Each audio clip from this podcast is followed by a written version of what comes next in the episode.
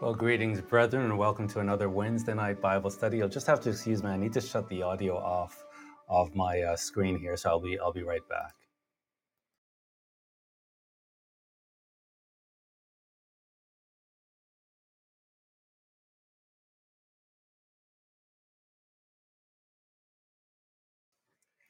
So I apologize for that. I just had the screen on and uh, didn't want the audio to be feeding back. Um, we're up to Isaiah chapter 21 uh, this evening. So we're going to be continuing these judgments on the Gentile nations that surround Jerusalem and Judah. And a couple of things I just want to point out before we get into the uh, chapter tonight. Um, one is that um, all of we have to know our geography. And all of these nations that are called out for prophetic condemnation by Isaiah, they're all in the Middle East. And they're all the neighbors of Jerusalem and Judah. So if we cannot locate Jerusalem on a map, then we're going to come to kind of strange conclusions about who these players are. Uh, for example, there's a theory that uh, Babylon is America. Uh, well, you know, America is not mentioned. And I know that uh, Herbert Armstrong, when he was studying the scriptures and, and just couldn't understand how is it that Amer- all these little nations are mentioned, but America is not mentioned. How could that be? And that caused him to go on a very deep study uh, to come to realize that America, Britain, these nations are actually descendants of Israel. And so that was a great insight. Uh, however, there's another answer, I think, as we now come into this final chapter of why America isn't mentioned in these prophecies and it's, I think the conclusion is America doesn't matter. As powerful as a nation or empire as America is, or maybe I was going to say was, but, but still is, although it's in rapid decline, uh, it looks like by the time we get to the end, America is irrelevant. That it is just unraveling so fast and so rapidly. It's collapsing right before our very eyes. And so this is what nations do. Very few nations make it past a couple of hundred years. Very few empires, world empires, make it past a couple of hundred years. And it looks like America will be no exception. So in the heyday of America, it was very difficult to understand how is it that America is not mentioned in scripture. But now as we watch the rapid collapse of America, I think perhaps uh, another uh, perhaps another theory or or possibility is that America becomes becomes completely irrelevant in the end time. And so let's let's bear that in mind that geography matters as we study scripture. Uh, and secondly, that the prophecies of Isaiah are dual. That many of these prophecies, as we read them, they were they had immediate application for Judah and Jerusalem. These prophecies, the fulfillment of these prophecies was just around the corner, you know, within within a hundred, couple of hundred years. Um, at the same time, the nature of the prophecies show us that it's dual. That, that these, these some of these prophecies, it's impossible for them to have been fulfilled in their early fulfillment, to be fully fulfilled. That Christ said that he came to, to fulfill to the full. And so after the first coming of Christ, now the ball is set in motion for the full deployment of these prophecies. And so we have to bear in mind that as we're reading this, some of it has immediate application, but it's also dual, uh, pointing to the time just ahead of us now. So let's uh, open with a word of prayer, and then we'll get into the study for this evening. Our loving Heavenly Father, we pause as our custom is to acknowledge you, to thank you, Father, in a world gone mad, uh, a world that is just uh, drunk on every false ideology we thank you, Lord, for your word, and we thank you for putting in us a love for your word, a hunger and a thirst for your righteousness. This is your gift, Father. We acknowledge it. Uh, we thank you for our repentance and pray that we will continue to, to walk in this way and to, to, to use your word as a, a lamp unto our feet. We pray for your blessing on our study, Father. We pray for your blessing upon your people. And especially, Father, we're, we're praying for our sister Lisa and our sister Mary for your uh, special healing mercies upon them. We thank you, Father. We ask your blessing upon us now in Jesus' name. So, uh, brethren, we're up to Isaiah uh, 21. Let us now look at this passage and we'll begin. Uh, so, we, we uh, you know, Past couple of weeks, we've seen judgment on Egypt, on Moab, which is Jordan, on Syria, Damascus, uh, all these surrounding nations, Assyria, uh, all of them in the Middle East. Um, we, we see these incredible judgments upon them. And Babylon is called out for specific condemnation. And that's what we're going to see here in this chapter, uh, chapter 21. It is a curse upon uh, Babylon. So it says here the burden or the oracle of the desert of the sea. And that is referring to Babylon as this sort of um, fertile nation uh, within what is typically a desert. Uh, the burden of the desert of the sea, as whirlwinds in the south pass through, so it comes from the desert, from a terrible land. So there is going to be a destruction upon Babylon from the Middle East. It's not going to come from way overseas. It's, it's these Middle Eastern nations that are in the desert area. Uh, this is where the destruction of Babylon is going to come from. A grievous vision is declared unto me, says the prophet. This, this is horrible. This is horrible. This is, this is beyond the pale. This is hard for human comprehension. But Isaiah got wind of this. A grievous vision is declared unto me. I'm just hoping that uh, I'm coming through clearly. I'm assuming that I am. Everything looks good on my end. I'll just check here. I think everything's fine. Um, a grievous vision was declared unto the prophet. A grievous vision is declared unto me. The treacherous dealer deals treacherously, and the spoiler spoils. So there is something that's going to happen that Babylon is not going to anticipate. It's going to be a strategy that is somewhat deceptive and comes out of nowhere. Go up, O Elam, besiege, O Media. So, Elam and Media, today, we would call these nations, the Persians, the, the Medo Persians, we would call this Iran. We would call this Iran today. Oh, thank you, uh, Sister Velma. I see I'm here, coming through clearly. Thank you. So, uh, so this, this, this treachery that's going to be inflicted upon Babylon is going to come from Persia. And, and anciently, that's exactly what happened. That Babylon was this powerful, powerful nation empire. We, we could see no end to Babylon. And then God raised up Cyrus, the Persian. And with his strategies and his strategy of war, he was able to take down Babylon.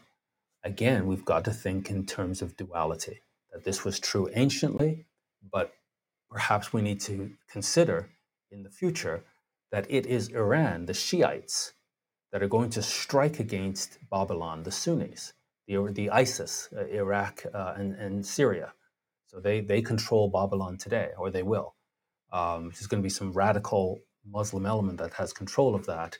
And it looks like Iran is going to really uh, maybe drop a nuclear bomb on them. Who knows what? But it's something that uh, uh, Isaiah saw, and it was just beyond the pale in terms of grief. All the sighing thereof have I made to cease not quite sure how to interpret this phrase. I think what I would how I would interpret it is, you know, the same way that um, the children of Israel under Egypt were crying out to God, and God heard them.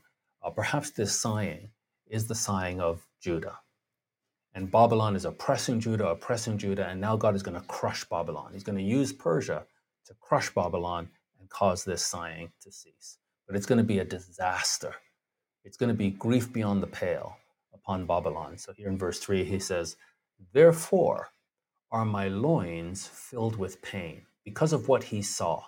The destruction that he saw was going to come upon Babylon. It's just, he was just in a state of terror and, and just stunned shock. Therefore, my loins filled with pain. Therefore, are my loins filled with pain. Pangs have taken hold upon me, as the pangs of a woman that is in labor, that travails. I was bowed down at the hearing of it. I was dismayed at the seeing of it. And sometimes, you know, uh, if when God shows his people, and he doesn't necessarily show his people uniformly, but when he does show his people, uh, some people are basically different parts of the body. Some are the eyes, some are the ears, some are the, the legs, different parts of the body But when he shows his, his ministers, his people, his shepherds, what is going to happen, sometimes we can be in a state of grief and groaning, and, and the rest of the body doesn't see a problem. The rest of the body might think everything's a okay. Uh, but those of us who are studying the prophecies and we see what's coming, uh, pardon us if we're in a state of grief. Uh, Christ was a man fully acquainted with grief because he knew what was coming uh, upon his people and upon the, the surrounding nations. So here, the, the prophet is processing what has been shown to him, and he's struggling to digest it, despite the fact that we're talking about Babylon here. But, but what's coming is so intense, he's having difficulty processing it. I was bowed down at the hearing of it. I was dismayed at the seeing of it. My heart panted. Fearfulness affrighted me. This, this is how intense the destruction of Babylon was going to be and is going to be. The night of my pleasure has he turned into fear unto me. So even he couldn't even sleep, couldn't enjoy his evenings. As he's a married man. Um, th- this just overwhelmed him. And then he says this Prepare the table, watch in the watchtower, eat, drink, arise, you princes, and anoint the shield. So, what's happening here? Again, this is dual, but anciently, we know that Persia destroyed Babylon, this powerful world ruling empire. We, you know, we think of Nebuchadnezzar, but after him, I believe it was his grandson, who Bel- Belta, Belteshazzar. Uh, it's either Belteshazzar or Belshazzar. The, the name escapes me right now. I think it's Belshazzar. Um, and Daniel was Belteshazzar. Um, we know that he was feasting. And so it's like, yeah, go ahead, prepare the table, have your feast. We'll be watching from the watchtower. You have no idea what's about to come upon you suddenly. And so prepare the table and eat and drink and have your party. Knock yourself out. Enjoy your, enjoy your time while we'll be in the watchtower watching what's about to happen. And then he says, You princes or you leaders, and anoint the shield, or the shield would be the ruler. So uh, you need to find a new ruler. You're going to be taken out. Like, don't, don't rely on this guy. He has no idea what's coming. But you need to prepare some kind of defense because what's coming is going to come suddenly. For thus has the Lord said unto me. So there's an insight that I have, and it comes from the Lord. Go, set a watchman, and let him declare what he sees. So, so God is always going to show us ahead of time what's going to happen. And then he expects us as his loyal watchman, to declare that. And so he says to Isaiah, this is going to this is going down. You need to set a watchman and you need to declare what's going to happen. And I think the declaration is not only to Babylon, but also to God's people. Now, now's the time to repent. God, God is coming to save you, and you need to be ready to meet him. For thus has the Lord said unto me, Go, set a watchman, let him declare what he sees. And then what did he see? And he saw a chariot with a couple of horsemen, a chariot of donkeys, and a chariot of camels. And he hearkened diligently with much heed. So there's, basically, there's an army coming, coming for destruction of Babylon. And the watchman sees it because he's looking for it. The, the Babylonians don't see it, they have no idea it's coming. But the watchman sees it. And he cried, A lion! My Lord, I stand continually upon the watchtower in the daytime, and I am set in my ward whole nights. And this really speaks to the patience of the watchman that when God says this is coming, wait for it. And, and sometimes it, it might be, you know, we're saying, look, this is going to happen, this is going to happen. And, and it, it really feels like it's going to happen imminently. But God is just so patient. He's just so patient that he, he extends the time. And, I, I think when, when the destruction finally comes, nobody can say, well, I wish I had more time. I, I think God gives as much time as he possibly can. And so the watchman is, is faithful. He knows that he has to do this, and he's continually on, on the watchtower all day long and in the in the in the, the whole night, night upon night upon night. And he knows it's coming, and so he's watching. Many might give up and say, "Oh, well, it looks like it's not going to happen." No, it's going to happen. Everything that God says is going to happen is going to happen. It just may not happen according to our timing.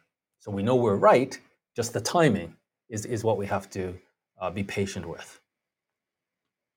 And behold, here comes a chariot of men. So finally, on this night, now we see something happening. And behold, here comes a chariot of men with a couple of horsemen. And he answered and said, Babylon is fallen. So here it comes. There's no this is the point of no return. Babylon is fallen, is fallen, and all the graven images of her gods he has broken unto the ground. So these graven images, or this really the ideology that supports the greatness of Babylon. When you look at these great empires, if you think of Egypt, uh, Egypt was great as an empire because of the ideology that underpinned it. And the whole empire believed in this ideology and, and conformed to it and, and worshiped the Pharaoh because and this was what made uh, the, the, them so committed to, to this great nation. So if you want to shatter an empire, shatter its ideology. And, and, and certainly this is when I say we're watching the collapse of America. Well, what's, what's what collapsed first? It, it's belief in Christ. America used to believe in Christ. And, and then, you know, the, the uh, 44th administration basically declared we are now a post-Christian nation. And from that point to now, we've just watched this this collapse. We, there was a little bit of you know trying to, to to to stop the hemorrhaging with 45, but that was just a blip. And now we're just clearly seeing, and certainly in Canada, we have become post-Christian, post-Christian, to the point where, where pastors are being clearly persecuted. I just was watching a news story on Pastor Arthur uh, Pawlowski out in Calgary, and, and how somebody uh, was sabotaging his vehicle and removed all the lug nuts off, off a wheel. And, and the wife and children were to go on a trip. And that would have killed the family. But somehow she asked a friend if he, if he wouldn't mind just going to take the car just around the corner to get it washed. And on the way back, the wheel fell off and, and the tires were slashed.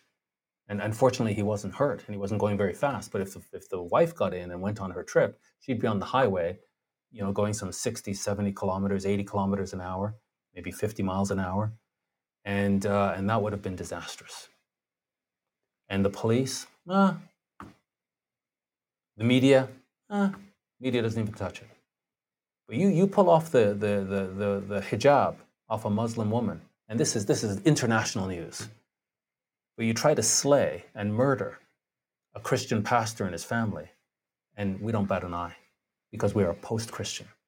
So nations collapse when they stop believing in, in their ideology, in, in what made them great. And so, again, I think the way we're reading these uh, prophecies, the West is irrelevant. There's nothing that America does here. And, and Judah has to realize that she can no longer rely on the might, the military might of America, that she cannot rely on anybody except her God. And she's not there yet. But with all of the uh, trauma that she's she's going to be she's undergoing now and will continue to undergo and it's going to continue to int- intensify until she realizes there's nobody there to help her but her Messiah. So here the nation of Babylon is fallen, but her ideology is what is completely shattered. The belief in their great gods. This is no they no longer believe this. This is the end of Allahu Akbar. That's gone. Bob, and, even the language, Babylon is fallen, is fallen. So this should ring a bell to us. To completely, so, so John in his revelation is calling back to this prophecy in Isaiah. So if we look now in Revelation 14 9, we see the same language. And the third angel followed them, saying with a loud voice, If any man worship the beast and his image, there's the ideology, and receive his mark in his forehead or in his hand. Uh, I, I should have gone on there. Let me just go back to uh, Revelation 14.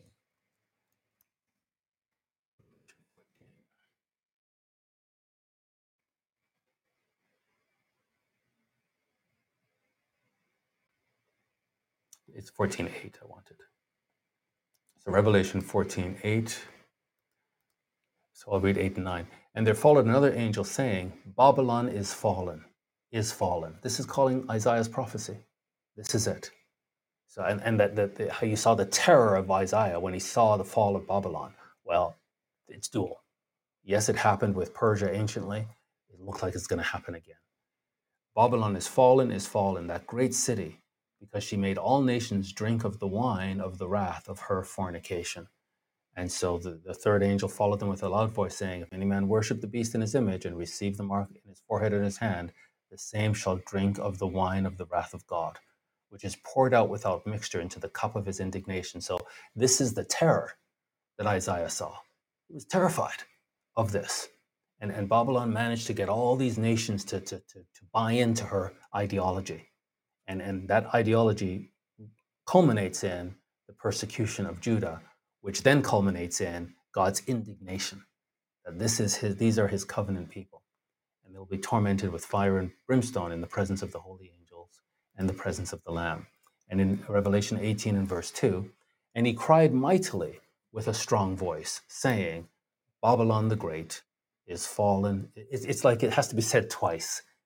It's so uh, unbelievable and inexplicable and surprising that this powerful empire has collapsed. And so we can expect in this end time, you know, Matthew 24, there's going to be wars and rumors of wars. There's a reconfiguration of, of the geopolitical scene. And again, what we're seeing here as we study these prophecies in Isaiah, America is irrelevant. The West is irrelevant. The, the focus of, of the, the theater is the Middle East and the nations of the Middle East. So as the West gets drunk on, on Marxism, they're destroying themselves. They're destroying their greatness and they're taking themselves out of play. And so other nations now are going to come into that vacuum, that power vacuum. And, and clearly, the focus is the Middle East. And so there's this shock that Babylon the Great has fallen and has become the habitation of devils and the hold of every foul spirit and a cage of every unclean and hateful bird. And then verse 21 And a mighty angel took up a stone with a great millstone and cast it into the sea, saying, Thus with violence. So there's some kind of you know, climactic end to Babylon. It's a very violent end. This is what Isaiah saw. Thus with violence shall that great city, Babylon, be thrown down, and shall be found no more at all, which is a very different judgment when we looked at, for example, Syria, Damascus her judgment wasn't a complete end. You know, Israel's judgment isn't a complete end. Assyria's judgment isn't a complete end. Uh, Egypt's judgment isn't a complete end. But Babylon, it's a complete end. It's a complete end. This, this, this we can expect what we call Iraq today, that this uh, ancient Babylonian um, geography. This is going to be the center of great glory in the near future. And it's going to be so great uh, that it's going to seem like it could never end and then it's going to collapse. We, we have to have imagination and, and see the world not as it is today, but as it needs to be in order to conform to Scripture. And, and Christ tells us there's going to be wars and rumors of wars, and this is a great reconfiguration.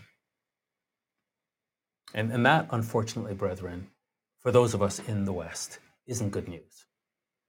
We have had relative peace for hundreds of years in the West because of the power of the West. And, and you know, I was looking at some um, past uh, videography of, of uh, it was um, in the, somewhere in America, and it was that day at the beach. And you see these people, they walk with dignity, they're fully clothed. There, there's a sense, you, can, you get this great sense of morality from them. And, and nobody could touch the West. The, the, concepts and the ideas that, that, that have powered and built the West were, were phenomenal and second to none. To the point where Turkey, uh, uh, the Ottoman Empire, had collapsed in the face of the power of the West. And, and Ataturk, the, the, the ruler of Turkey, just said, Islam is ridiculous. This, this is nonsensical. This is stupid. Let's stop being stupid. All of this garbage that we're believing about our greatness it's just not true. Look, look around us. We're backwards. And he, he, he made Islam illegal. He said it's complete rubbish and nonsense. And he made it illegal. And he tried to westernize um, Turkey so that it could catch up to the greatness of the West. And now the West is taking this greatness and basically flushing it down the toilet. And so this is not good for those of us in the West because now we have no defense against people who hate us, against nations who despise us. And, and I'm very, very sorry for America. Her borders are wide open, and all kinds of people who are possessed with demonic hatred of America are just coming in, coming in by the tens of thousands, you know, monthly, maybe daily. And they're spreading all over. It's like a cancer spreading all over the nation. How, how will the nation recover from this? It, it's, it's basically past the point of no return. And, and somehow our brethren can't see this.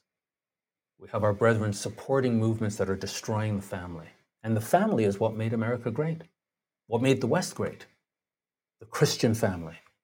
And now Christians are supporting movements that are destroying the family, and with it, destroying the nation. It is, it is, if I wasn't alive, if I wasn't alive to see all of this firsthand, nobody could make me believe it. People would be telling me, no, but Adrian, this is what I, I'd say, no, I, I would need like two, three witnesses to confirm this story. But we're seeing it with our very eyes. You know, I laugh, but it's it's it's a it's a laugh of of, of grief. It's so tragic. But hopefully, you know, it's not over till it's over. Ho- hopefully, we go far enough that we we wake up and, see what's happening, and and maybe put up a bit of a fight and and de- and defend our families. Even though for many, unfortunately, uh, our families you know, they're going to be destroyed. And, and powerful Marxist governments, which we are saying, oh, we need more government. We need the government to feed us. We need the government to help us. We need the government to fight our battles. And all that means is the government must become more and more powerful. And when it becomes powerful enough, they come into your home and they remove your children and do whatever they want with the children because they don't believe in family. They don't believe in morality. And so we need to be careful. What is it we're supporting? We support Christ and that's it. So Babylon is going to come to a tremendous end. And this is all the theater for all of this is the Middle East. Verse 10 of so America doesn't matter. Canada doesn't matter. Britain doesn't matter. These, these, these nations are irrelevant. All the action is in the Middle East and surrounding the promised land. It's a great controversy over the promised land and over the covenant people and whether or not they can be in the promised land. And then Isaiah says this in verse 10 O my threshing and the corn of my floor, that which I have heard of the Lord of hosts, Jehovah, Zevot, the God of Israel, have I declared unto you. So, this now, his threshing, oh my threshing, these are his people who have been threshed by Babylon. O my people who are oppressed, O my people who have been slaughtered and subjugated and raped and humiliated, O my people who have lost your power, who've been shattered, the shattered the power of the holy people, in the corner of my floor. These are the people who've, been crying out for, for relief. That which I have heard of Jehovah of hosts, He's the God of Israel, have I declared unto you. So Babylon has a completely different worship system. It manages to get the whole world to buy into it. And that means a complete hatred of the covenant people and a complete hatred of the, the scriptures of the covenant people. And that means a, a, a pathological, murderous hatred of the covenant people. And oh, how, how they have suffered. And then God has given Isaiah this vision of Babylon's end. And now Isaiah is telling God's people. He's heard directly from God. This suffering, this persecution, this oppression and humiliation and subjugation, it's coming to an end. So that's Babylon. He now goes on in verse 11 the burden of Duma. He called to me out of Seir, Watchman, what of the night? Watchman, what of the night? So, so watchman, what are you seeing? You're on your post. What do you see? And now this, so first we saw the burden of Babylon. Now we're seeing the burden of Duma. What is Duma? Or who is Duma? and he's calling to him out of Seir, asking him what he sees. So, Duma, Genesis 25 and verse 14, clearly we see here that Duma is a descendant of Ishmael. If you read the, the passage in uh, Genesis 25, these are the descendants of Ishmael. But at the same time, this burden concerns Esau, which is Seir. So there's some blending here between Duma, which could be Edom, if they take it from the um, uh, uh, not not uh, Hebrew, but uh, the the name just escapes me. The language um, Hebrew and and uh, begins with an A. It just, it just escapes me at the moment. Uh, it'll it'll come back to me. Maybe somebody can type it in the chat. Um, so that would be uh, a derivative of Edom, but at the same time, Duma is a descendant of Ishmael. But either way, it, it really doesn't matter. What we see here is Islam. In the end time, this is a Muslim nation. And also, we see in Genesis 28 and verse 9 that Esau, which is Edom, went unto Ishmael and took unto the wives which he had Mahalath, the daughter of Ishmael, Abraham's son, the sister of Neboj, Ne- to be his wife. So Esau married into Ishmael. So these people are commingled. So whether we say that Duma is Ishmael or Duma is Edom, either way, it is the um, Aramaic. Thank you. Thanks, Pastor Murray. That's the uh, that's what I was trying to think of. Yeah, so, so from the Aramaic, Duma could be from Edom, but from the scriptures, Duma is a descendant of Ishmael. But whether it's Edom directly or Ishmael, because Edom married into Ishmael, they're the one and the same peoples. And today they are Muslim peoples. And these all of these nations surrounding Judah and Jerusalem, they have a pathological, murderous hatred for Judah and Jerusalem because the founder of Islam had a pathological, murderous hatred for Jews because they wouldn't accept him. He, he basically caught on, you know, today, if you wanted to be wealthy today, you know, get into technology and, and maybe, you know, get into vaccine technology if you want to be really, really wealthy. So there's a sense that, you know, today Silicon Valley is where that's where the money is, you know. So you want to be you want to be wealthy, get into technology. You know, back in the day, when we took on seventh century, you want to be wealthy, get into religion. You want to have authority, you want to have control and power. Religion was the thing. And so whatever it was, Catholic, Islam, well, you know, you get into religion. And so Muhammad got into religion for power. And then he went to the Jews and he, he you know, he saw the Jew, he was a merchant, he saw the Jews, the Christians, and he realized the power of scripture and the power of robes and beards.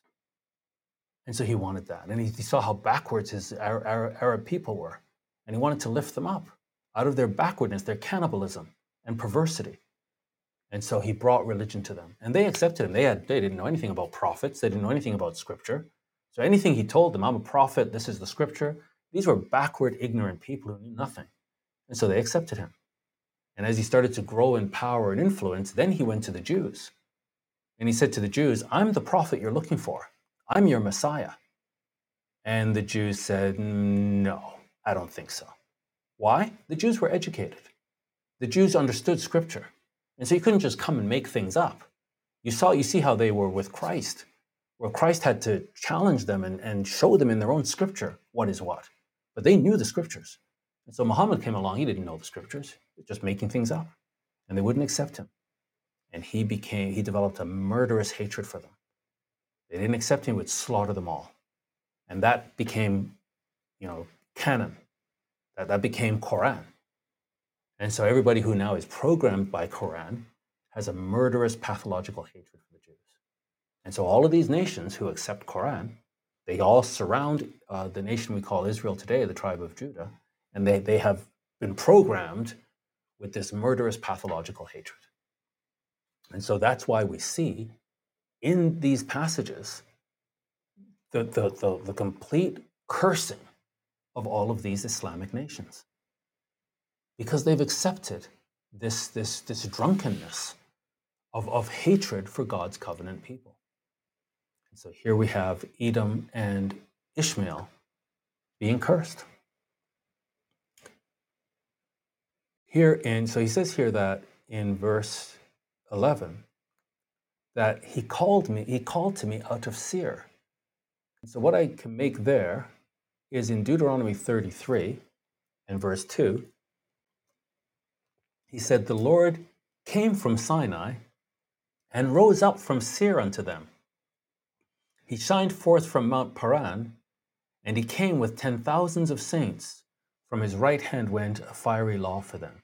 So it looks like God is going to destroy Seir and, and come to save his people from Seir.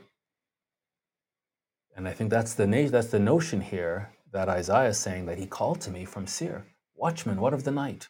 What are you seeing? What of the night? And the watchman said, The morning comes. So the morning is good news. The, you know, the night passes, the morning is coming, and also the night. So this is like, yeah, the morning's coming. That's not going to last very long. Darkness is coming back. It's almost like the situation we find ourselves in today, where it's like here we are in Canada, we're into this, this lockdown, and it's like, oh, they're easing up the restrictions. Morning is coming. Are you kidding me? Do we really think that we're going to have our freedom back? Yeah, okay. Yeah, they're going to ease up the restrictions, and then there's going to be another clampdown, and another one after that. For every, you know, now we, now we need a climate change clampdown, or now now we have a serious virus, and you know you were all clamping down for COVID nineteen, which is ninety nine point six percent recoverable. Now we have something that you know the recovery rate is not so good. So whatever extreme measures we were taking for COVID nineteen, now we need to lock you up in your house. You know, or or you know the world will end in in eight years if we don't do something about the climate. So we have to do it now. It's an emergency. Pull, pull the emergency brake. So so yeah, we you know we can see freedom is coming, but so is the night. So so here the watchman is saying, yeah, morning's coming for Seir but darkness is coming right after that. If you will inquire, inquire you, return come. Yeah, keep, keep asking me, saying to Seir, keep asking me. And I'll tell you, this, this, it's not good. Your, your prognosis is not good. The prophecy against you, it, it's unrelenting because of what you did to the covenant people.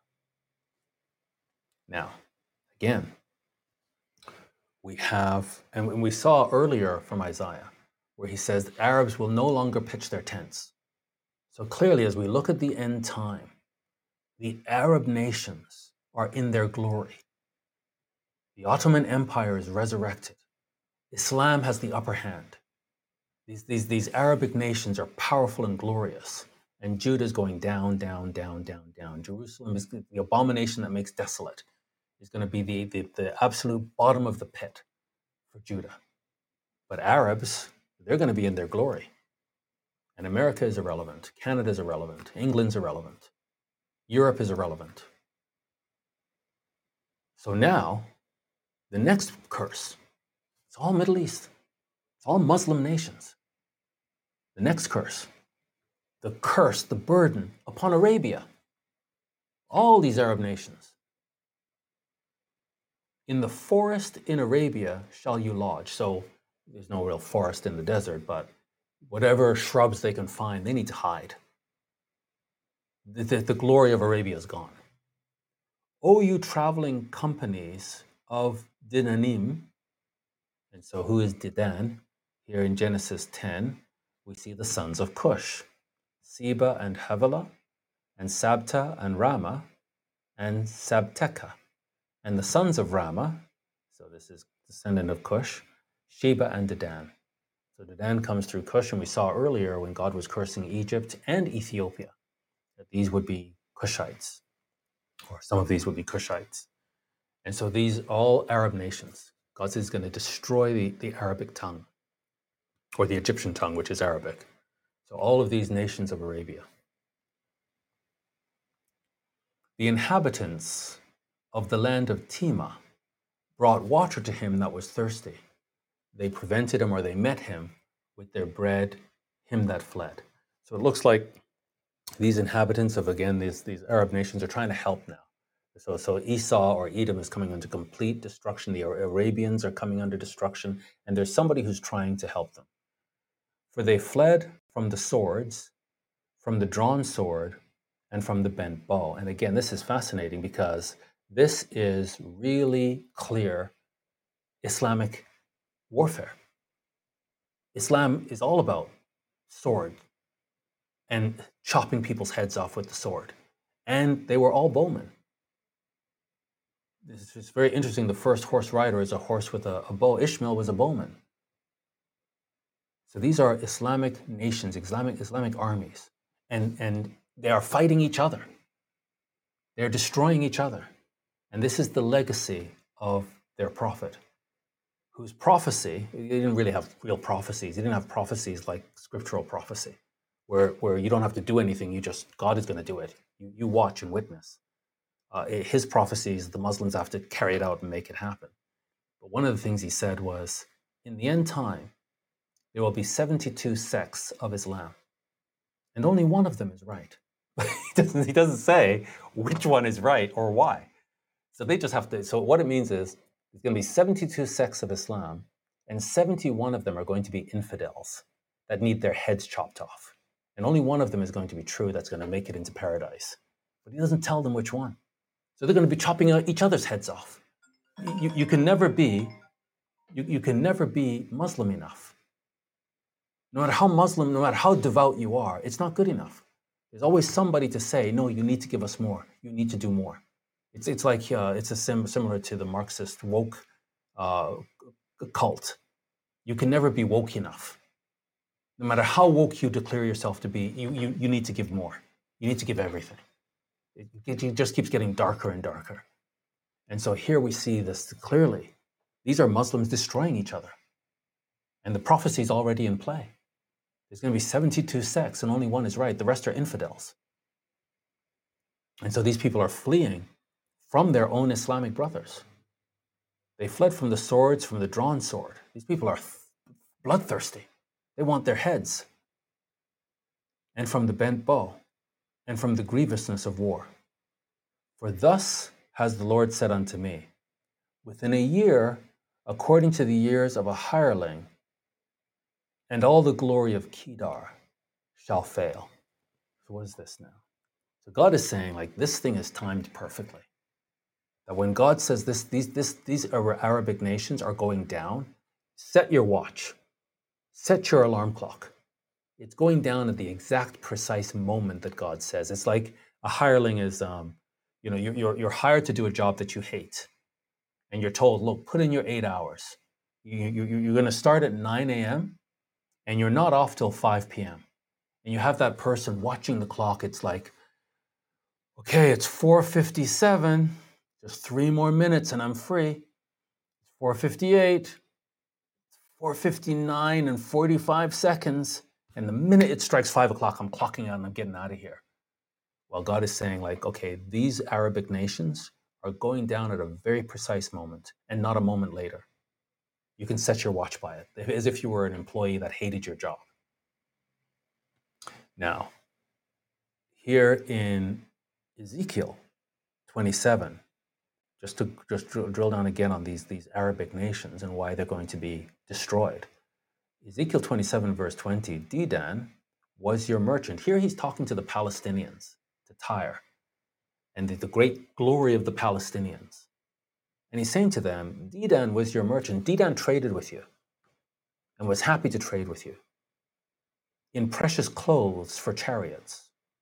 Arabia and all the princes of Kedar, this is why they're coming under a curse. They occupied with you in lambs and rams and goats in these were they your merchants. So you're there destroying Judah, destroying the covenant people. And they're happy to have it this way, and they're happy to be in league with you and help you destroy Judah, and they're happy to trade with you, and the glory uh, of that traffic just, just grows the, the, these, these Islamic nations on the backs of the destruction of Judah. And God is calling them out for destruction. The merchants of Sheba and Ramah, so we say these are the Cushites now. This would be North Africa. They were your merchants. They occupied in your fairs with chief of all spices and with all precious stones and gold. So when Babylon falls, it's all of her merchants are crying and wailing because they were getting rich off her. But they had to buy into her ideology in order to be able to participate in this economic traffic. Back to uh, uh Isaiah, uh, last verse here of chapter 21. And the residue of the number of archers, the mighty men of the children of Kedar. Notice the scripture doesn't have anything to say about the mighty Americans or the mighty British or the mighty Canadians. All of this glory, or the mighty Europeans, all of this glory that you see in the Western nations, which is derived from Christ. Whether they believe in Christ or not, they want to call themselves atheists, it doesn't matter. The foundation of these nations, the ideology that unlocked the human spirit of creativity and respect for the individual, all of that came from the influence of Christ. And so the glory of these nations came from Christ. And now they're post Christian. They've rejected Christ. They hate Christ. And so, with that rejection of Christ, is the rejection of their own glory. And now the West is collapsing. And so, in this power play in the end time, the West has nothing to do with it. The West is irrelevant. But these Muslim nations grow to fantastic glory. And all the traffic is allowed because they have the same ideology. They're allowed to have the same ideology until they turn on each other and destroy each other. But here, the remnant of these powerful soldiers, these powerful Muslim hordes and, and, and armies, it shall be diminished. There'll, really be nothing left, but, a, but, a, but a, a just a, a speckle. And how do we know that? For the Lord God of Israel has spoken it. This all the scripture. We, we have no clue what's happening in the world unless we understand what the Lord God of Israel has spoken. We don't care what the Quran says, except to understand how it fits in the Bible. We don't care what Karl Marx has to say, except to understand how it, how it uh, accelerates the prophecies of Scripture. We care about the God of Israel because He's the Creator and He's the only one that can declare the end from the beginning. From the very beginning, we can open up Genesis and see how the whole thing is going to end. He declares the end from the beginning. And from ancient times, here, Isaiah, ancient, ancient times, thousands of years ago, that which is not yet done, saying, My plans shall stand. We serve an incredible, mighty, mighty God. And we're just so privileged to have access to the ancient scriptures. And so this was Isaiah 21. It is the burden or the curse of Babylon and the surrounding Islamic nations. And the God of Israel has pronounced all of this. And he's coming to save his covenant people. Let's wait for him, brethren. Let's look for him. And let's really declare this, this good news of the gospel. Let's learn it so that we can teach it accurately. Jesus Christ is Lord. God bless you, brethren.